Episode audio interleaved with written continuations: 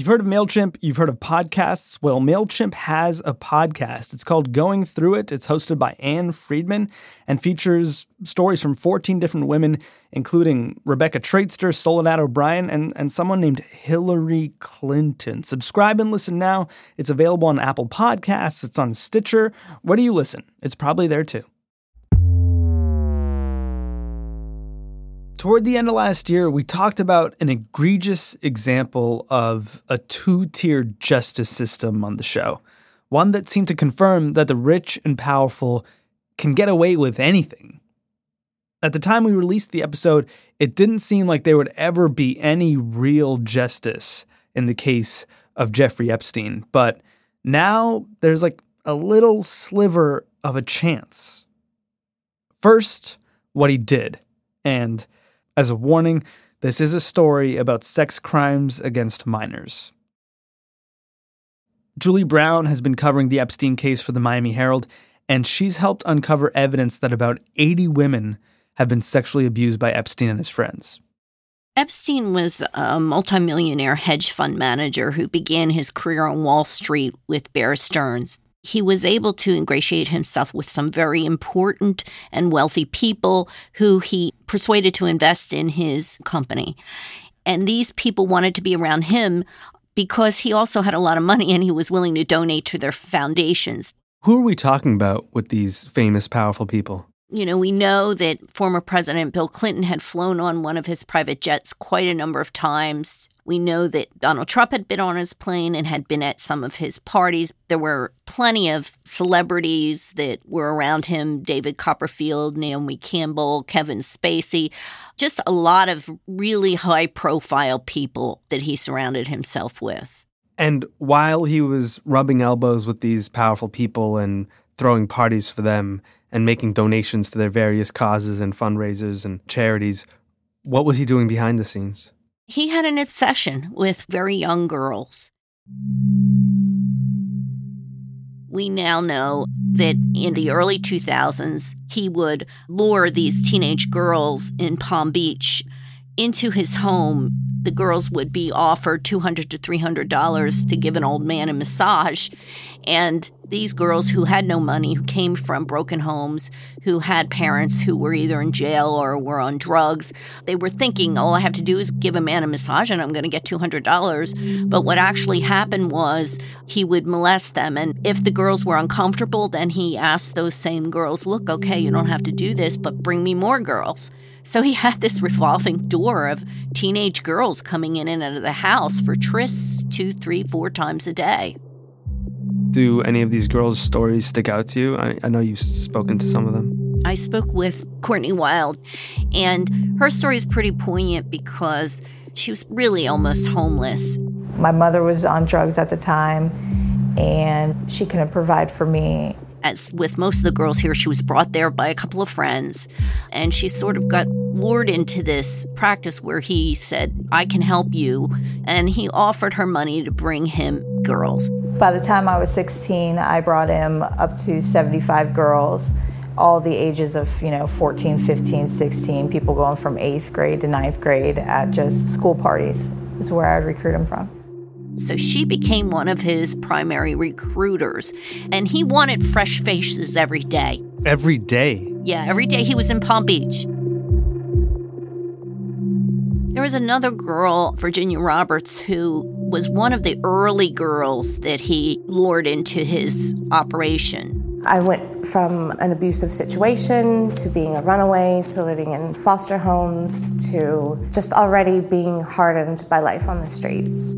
She had had a tough life. She had been trafficked to pedophiles on the streets of Miami. She thought, okay, well, how do I become a massage therapist? So they brought her to Epstein's mansion and basically just started to groom her into, here's the massage, here's what you do, but you take off your clothes. And, it went from there. It ended with sexual abuse and intercourse. And then a pat on the back. You've done a really good job. Thank you very much. And here's $200. It was exactly the same story every time. My friend brought me here. We went into the kitchen. There was a chef there. He would offer us food. Sometimes we would eat some cereal or a sandwich. And then I would be led up this circular staircase. And it was like kind of like a spiral almost. And she brings us up the stairs, and it was like spiral stairs. There were pictures on the wall of naked girls. We were led into this vast master bath bedroom combination, and there was a mint green and pink sofa in there. He took sex toys out of the drawer of this bureau. All the girls had the same details of what he did. He came in a towel. He dropped his towel. He made them, straddle him at first on his back. So we would take the massage table out and set it up in the middle of the room. And then he came in with his white towel on around him. And then he just laid down in his towel on his stomach, and he was just talking to people on the phone. When he flipped over, that's when he said, okay, you can go ahead and take off your shirt and pants, but you can stay in your underwear. It was all the same story. So how did the police find out all of this was going on? In 2005, one 14-year-old girl confessed to her parents that she had been there and what had happened, and her parents went to Palm Beach Police, and Palm Beach Police launched an investigation. And as soon as they found out that this 14-year-old girl was brought there by two other girls, they went to those two other girls. Those two other girls told them, well, these two other girls took me there, and it just kept going on. And the police chief didn't know when it would ever end, because it was just one after another that they were finding that were involved in this. So what happens once the police get involved? Well, the police did a pretty thorough investigation. First, they had to interview the girls, which wasn't easy because in the beginning, the girls really didn't want to tell them what they did. They were, afraid and shamed. And after that, they found in the trash all these notepads with copies of messages that said, for example, Courtney can't come at 4, or Sally has soccer practice at 3. She can't make it here till 5. So they eventually went to the Palm Beach state attorney, Barry Krischer, and said, here's what we got. This millionaire is doing this. And initially, Barry Krischer said, well, this is terrible. We're going to put that guy away. We're going to go after him, go full steam ahead. And then as soon as Epstein found out, he hired Harvard professor Alan Dershowitz. Dershowitz comes to Krischer with a whole dossier full of information on this 14-year-old girl, saying this girl comes from a horrible family. She, look, she's on here on MySpace drinking a beer. He was trying to discredit her. And so Krischer went from, wow, we're going to go after this guy, to telling the police, well, I don't know if we want to even prosecute him. And as this is all happening, police are just getting more and more girls. I mean, it was just snowballing. So they're dealing with the fact that they have all these girls that they're interviewing, and this is a small police force, and a state attorney who is sort of backing off.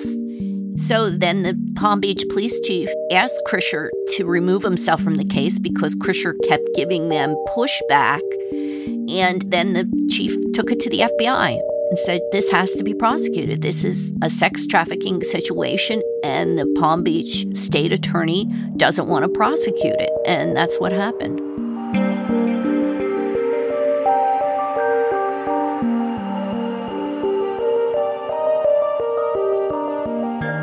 After the break, Jeffrey Epstein gets a sentence you won't believe. I'm Sean Ramos for him. This is Today Explained.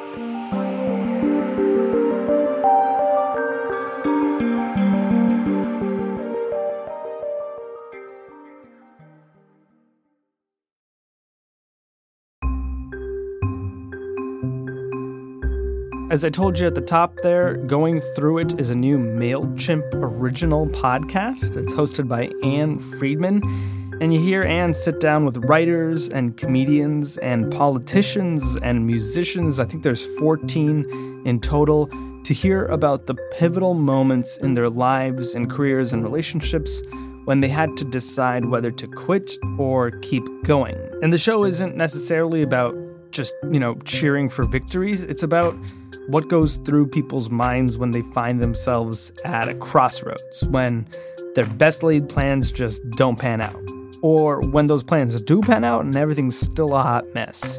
You can subscribe and listen to Going Through It right now. It's available on Apple Podcasts. I bet it's on Stitcher. I bet you can find it on whatever podcast app you're using. Going Through It from MailChimp.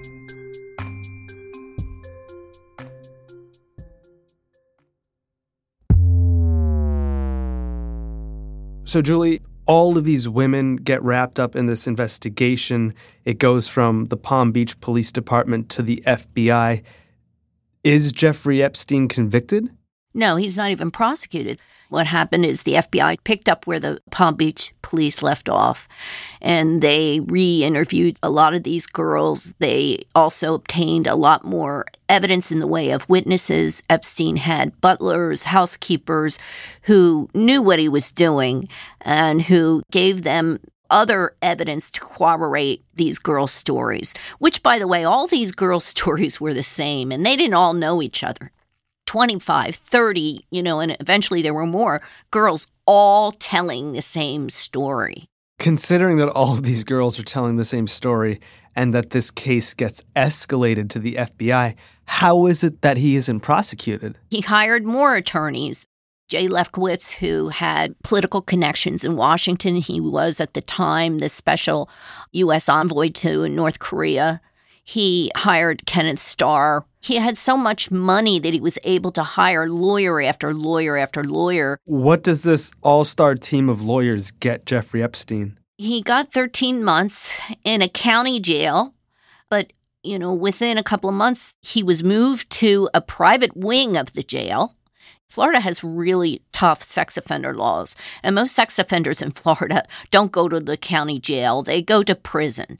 And in Epstein's case, he not only went to the county jail and had a private wing, but he was allowed this work release that the Palm Beach Sheriff's Office's policies say sex offenders aren't even eligible for work release, but somehow he got work release, and he had his own private driver pick him up almost every day, early in the morning, and drive him to this office that he had set up, purposefully for this work release. And he was in this office from literally, 10 o'clock in the morning until 10 o'clock at night. Who signed off on this deal? Well, Acosta signed off on the plea bargain. Alex Acosta was the U.S. attorney in Miami at the time. He was considered a rising star in the party. He had served 2 White House posts in the past, very ambitious. And at the time, he was sort of in the forefront of a Justice Department effort to go after people who had child pornography on their computers. It was ironic when you have someone like Jeffrey Epstein who had molested dozens and maybe even hundreds of girls, that Acosta would start getting involved in this.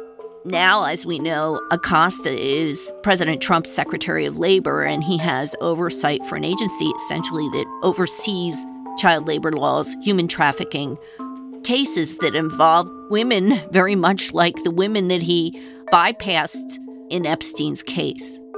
Was this deal public? Was there any oversight? All of this was negotiated and done in secret. And we know that because in the court records, there are now emails and letters between Acosta and his team and members of Epstein's legal team in which they specifically talked about keeping this secret from the victims and from the media. They knew if the media really knew what was going to happen, it would have been a field day. And so part of their strategy was to keep this quiet. Now that he's Secretary of Labor and your reporting and the reporting of the Miami Herald has brought a lot of attention back to this story and what seems like a conspiracy, this sex ring, has he had to answer for this cushy deal that he gave Jeffrey Epstein? Well, many years ago, I think 2011, Virginia Roberts said she had been essentially Jeffrey Epstein's sex slave for many years and that she had been directed to have sex with a lot of powerful people. You know, before you know it, I'm being lent out to politicians and to academics and to royalty. Acosta was forced to make a statement, and he essentially said that the reason why this was made was he didn't feel that the case was strong enough, that these lawyers had prevailed upon the U.S. Attorney's Office. You know, he used the word assault, that they had, you know, launched an assault against his U.S. attorneys, and that he had some concerns that if he didn't arrange this deal, that Epstein wouldn't get any jail time at all. So he said essentially, look, it was good we got him this, because the power of his attorneys and his financial means, he could have gotten off. Will anyone be held accountable for this in a real way? Well, when the story broke in late November, Alex Acosta had been on a list of possible successors to Attorney General Jeff Sessions. After the story broke, we found out that he was pulled off the list, and we pretty quickly began getting calls from some lawmakers wanting to write a letter to the Justice Department's Inspector General demanding a further investigation. We want a right to express great concerns over reports that during his tenure as United States Attorney for the Southern District of Florida, the current Secretary of Labor Alex Acosta gave a non-prosecution deal to a wealthy and well-connected serial sex offender rather than pursue the indictment fully to ensure the individual could never prey again on minor girls. Secretary Acosta entered into an extremely preferential deal that resulted in the perpetrator of horrific crimes against children serving just 13 months in the county jail. And all of the women that you spoke to who were the victims of this miscarriage of justice and this man's pedophilia, where are they now? How are they now? Well, I was able to find out a lot about the women, even those that weren't willing to talk to me. It appears that a lot of them, you know, have gone on with their lives, married, had children. They're realtors. One I noticed is a teacher. One is a Hollywood actress, a pretty well-known Hollywood actress. But the four that I spoke to on the record are still struggling a lot with what they did. You know, they all blame themselves, which is heartbreaking to see. To me, still to this day, it is my biggest shame that I carry around that I will never get rid of. And I'm really, really sad that I brought other girls my age and even younger into a world that they should have never been introduced to. You know, they're older now and they're thinking, how could I have done something like that? It was so stupid. But, you know, I spoke with an FBI agent who worked full-time on these kinds of sex trafficking cases, and he said, we think of these as girls and we think they will know better, but when you are that young, your brain isn't fully developed and your emotions aren't fully developed, so you don't really understand the ramifications of things that you do when you're young. And that's why you need people who are older, like prosecutors, like police, like the criminal justice system, to, in some sense, protect younger people from doing things like this. And it doesn't appear that, you know, the federal prosecutors did that, because by charging him with prostitution, they had labeled these girls as prostitutes, not as victims. So it was as if they weren't victims at all. And this has had a big effect on them, because they've come to think of themselves in a way as having prostituted themselves, because they had never been treated as victims. Yeah, there's just so many contradictions about how we think of our criminal justice system baked into this story. I mean, I guess we all have a sense that the rich can get away with murder, but we also live in a country where sex crimes are punished harshly. And yet this guy abused dozens and dozens of girls. And then this network of powerful men stepped in to make sure that he didn't have to pay for that. I mean, what do you take away from that? I think that there's a lot of, quite frankly, we know from the news and we know from all the cases that have been publicized over the past year, Harvey Weinstein, Larry Nasser. And if you really think about it, these are people that felt that they were somehow entitled to do this, you know, for a very long period of time. So I think that to some degree, some of these prosecutors and people in law enforcement really didn't think what they were doing was a crime, that the girls and women who complained about this, their stories were always discounted. You know, I started this story before the launch of the Me Too movement, and, you know, fortunately for me, I think it helped in some respects because I think some of the girls were a little bit less fearful of coming forward, but it seems to me that we still have a lot of work to do when it comes to sexual abuse of women. Do you think your reporting and the way that it's publicized this story and made people aware of this network of extremely powerful men who came to Jeffrey Epstein's defense, do you think it will encourage some of the victims who perhaps haven't spoken up against what he did to them to come forward? It's hard to say because, remember, this happened a very long time ago, and many of them never told anybody. Their parents don't know. Their husbands don't know. So, you know, why would they come forward, really? They're going to lose more than they probably feel they would gain. But because I think people are paying attention, I think, and I hope, that they find some solace in the fact that people are now realizing what a horrible miscarriage of justice this was.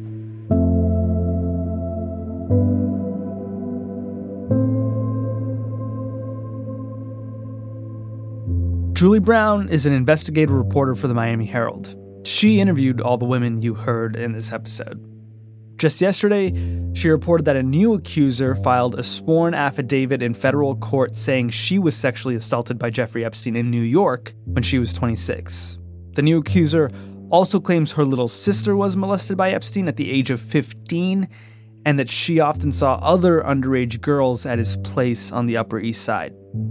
And this is all coming after a few major developments. First, in late February, a federal judge ruled that prosecutors led by now Secretary of Labor Alex Acosta violated the law by not notifying Epstein's victims about his plea deal before it was signed.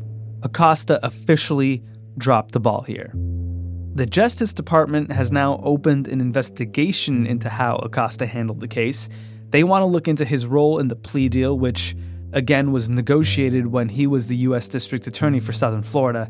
And then 2 weeks ago, Acosta got called out during a House Appropriations Subcommittee. And I'm sure you know there's no such thing as child prostitution under federal law, only child sex trafficking. And each offense under 18 U.S.C. 1591 carries a sentence ranging from 10 years to life in prison. So logically, Mr. Epstein, with the investigation, should have been looking at a potential sentence of 360 years at a minimum.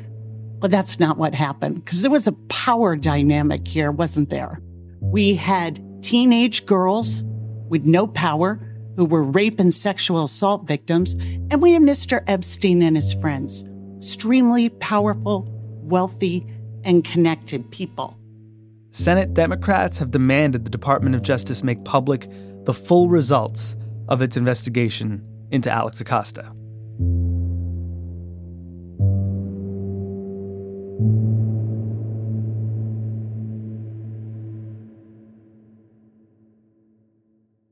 One last reminder to check out Going Through It, the new podcast from MailChimp hosted by Ann Friedman. It's a great place to hear about the pivotal moments in women's lives, careers, and relationships where they had to decide whether to quit or to keep going. Subscribe to Going Through It now. It's available on Apple Podcasts and all the other apps that you use to listen to podcasts.